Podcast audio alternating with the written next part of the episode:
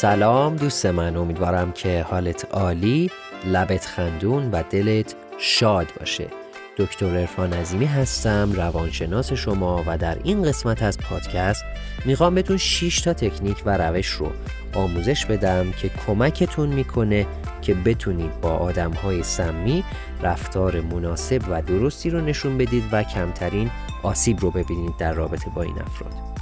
اول خدمتون بگم که آدم سمی به چه کسی میگن؟ ببینید آدم سمی کسی که هر روز زندگی شما رو منفی تر می‌کنه و باعث ناراحتی شما میشه و شاید با رفتاراش می‌خواد شما رو گول بزنه می‌خواد شما رو کنترل بکنه و هر چیزی. آدم سمی می‌تونه هر کسی باشه. می‌تونه نزدیکترین فرد به ما باشه مثلا دوستمون باشه معلممون باشه خواهر و برادرمون باشه همسرمون و یا حتی والدینمون باشه. برای اینکه بتونیم با آدمای سمی جوری رفتار کنیم که کمترین آسیب رو به ما بزنن این تکنیکا رو حتما باید به یاد داشته باشیم. یک مرزها و خطوط قرمز خودمون رو تعیین بکنیم و کاملا بشناسیم. یعنی مرزا و خطوط قرمز کاملا واضح و روشن و مشخصی داشته باشی بشینی روش فکر بکنی که من در رابطه با آدم ها چه مرزهایی دارم چه ارزش هایی دارم چه خطوط قرمزهایی دارم و اونا رو قشنگ برای خودت بنویسی. مثال می‌زنم شاید بزرگترین چالش بین خواهر و برادرها و مثلا هم ای ها مثل مثلا والدین و اینا این باشه که فکر می‌کنن می‌تونن همدیگر رو تغییر بدن. چون که مثلا همدیگر رو به خوبی می‌شناسن در حالی که ما به قطع می‌دونیم با اطمینان 99 درصد می‌دونیم که هرگز نمی‌تونیم بقیه رو تغییر بدیم.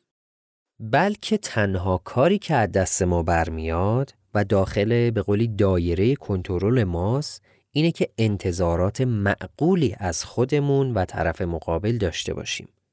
و اونا رو میشه گفت همونطور که هستن بتونیم بپذیریم. همچنین با رعایت کردن مرزهای اونها و مرزهای خودمون و گوشزد کردن این نکته بهشون که مرزهای خودمون رو هم به اونها بشناسونیم و بگیم که منم دارم مرزهای تو رو رعایت می‌کنم و از دست می‌خوام که تو هم متقابلا مرزهای منو رعایت کنی با گوشزد کردن این نکته مرزهای خودمون رو به این افراد بشناسونیم.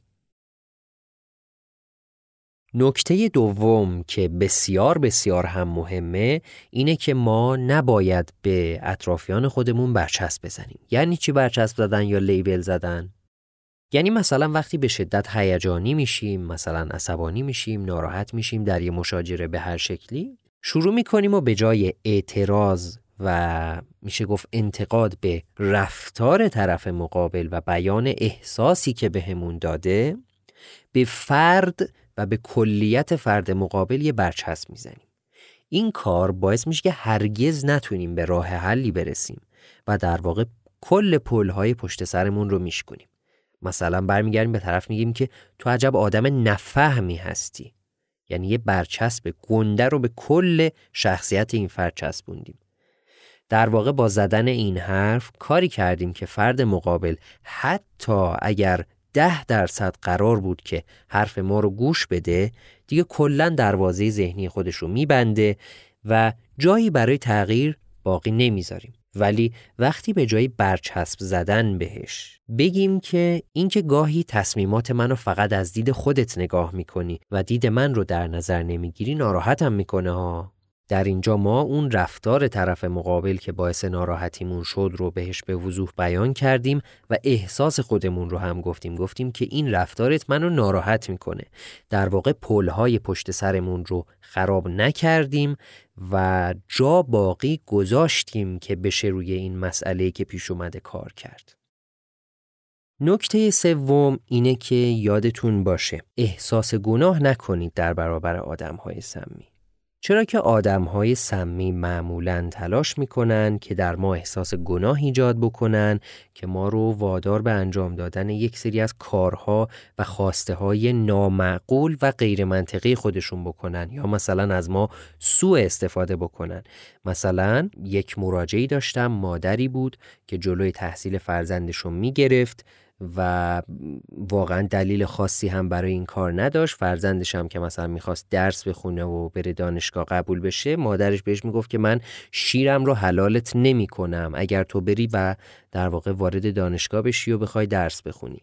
این افراد خیلی مشکلات پیچیده ای داشتن و یه مدتی طول کشید که روی اینها کار کردیم و سعی کردیم که در واقع به یک راه حل مشترکی برسن. در واقع نکته اینه که در برابر آدم های سمی نباید احساس گناه بکنیم. یادتون باشه که شما کاری نکردید که بخواید بابتش احساس گناه بکنید. چرا که هر کسی مسئول زندگی خودش هست و وقتی شما مسئولیت زندگی خودتون رو به عهده دارید یعنی همه چی کاملا اوکیه و مجبور نیستید که مسئولیت زندگی افراد سمی رو هم بپذیرید. یا بخواید بابت چیزی که از شما می‌خوان و انجامش نمی‌دید احساس گناه بکنید. تکنیک چهارم که بسیار به شما کمک می‌کنه که در شرایط بحرانی آرامش خودتون رو حفظ بکنید تکنیک خبرنگاره. یعنی چی؟ یعنی هنگامی که یه مشاجره پیش میاد سعی بکنید دقیقا مثل سیس خبرنگار رو بگیرید. سعی کنید که در آرومترین حالت ممکن خودتون قرار بگیرید. یه تون صدای خیلی خوب به خودتون بگیرید. خیلی آروم بدون داد زدن دقیقا مثل خبرنگارا. چرا؟ چون وقتی شما داد می‌زنید طرف مقابل هم قطعا داد می‌زنه. ولی وقتی که شما داد نمی‌زنید این امکان و فضا رو برای طرف مقابل هم فراهم می‌کنید که در واقع آروم بشه و با شما با آرامش صحبت بکنه. بعد از کنترل تون صدا تمرین خبرنگاری رو به این شکل انجام بدید که فرض بکنید شما خبرنگار هستید و فقط درباره وقایع دارید حرف می‌زنید و در حین این کار حواستون هم هست که با توجه به مرزای خودتون چه چیزی رو قبول می‌کنید و چه چیزی رو مثلا قبول نمی‌کنید توی اون حرفا. دیدید خبرنگار وسط سیل و زلزله هم مثلا با نهایت آرامش کار خودشو می‌کنه؟ دقیقا منظورمون به همین شکله. که شما هم با تمرین می‌تونید مثل خبرنگارا بشید در این شرایط.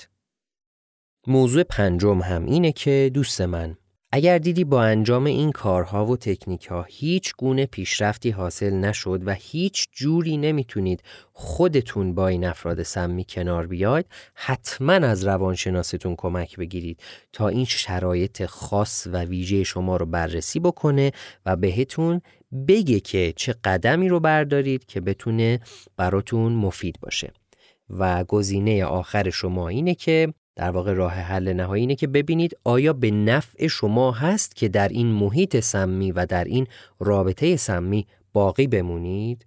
آیا می‌تونید گزینه های دیگری رو برای دور شدن از این رابطه سمی یا محیط سمی پیدا بکنید اگه هیچ کدام از این راه حل ها کار نکردن؟ چرا که حتی گاهی افرادی که هم خون شما هستند، خواهر و برادرتون هستند، والدینتون هستند و از بستگان درجه اول شما هستن ممکنه باهاتون کاملا ناسازگار باشن و یادتون باشه ما هرگز مجبور نیستیم که تایم و انرژی خودمون رو برای افراد سمی صرف بکنیم.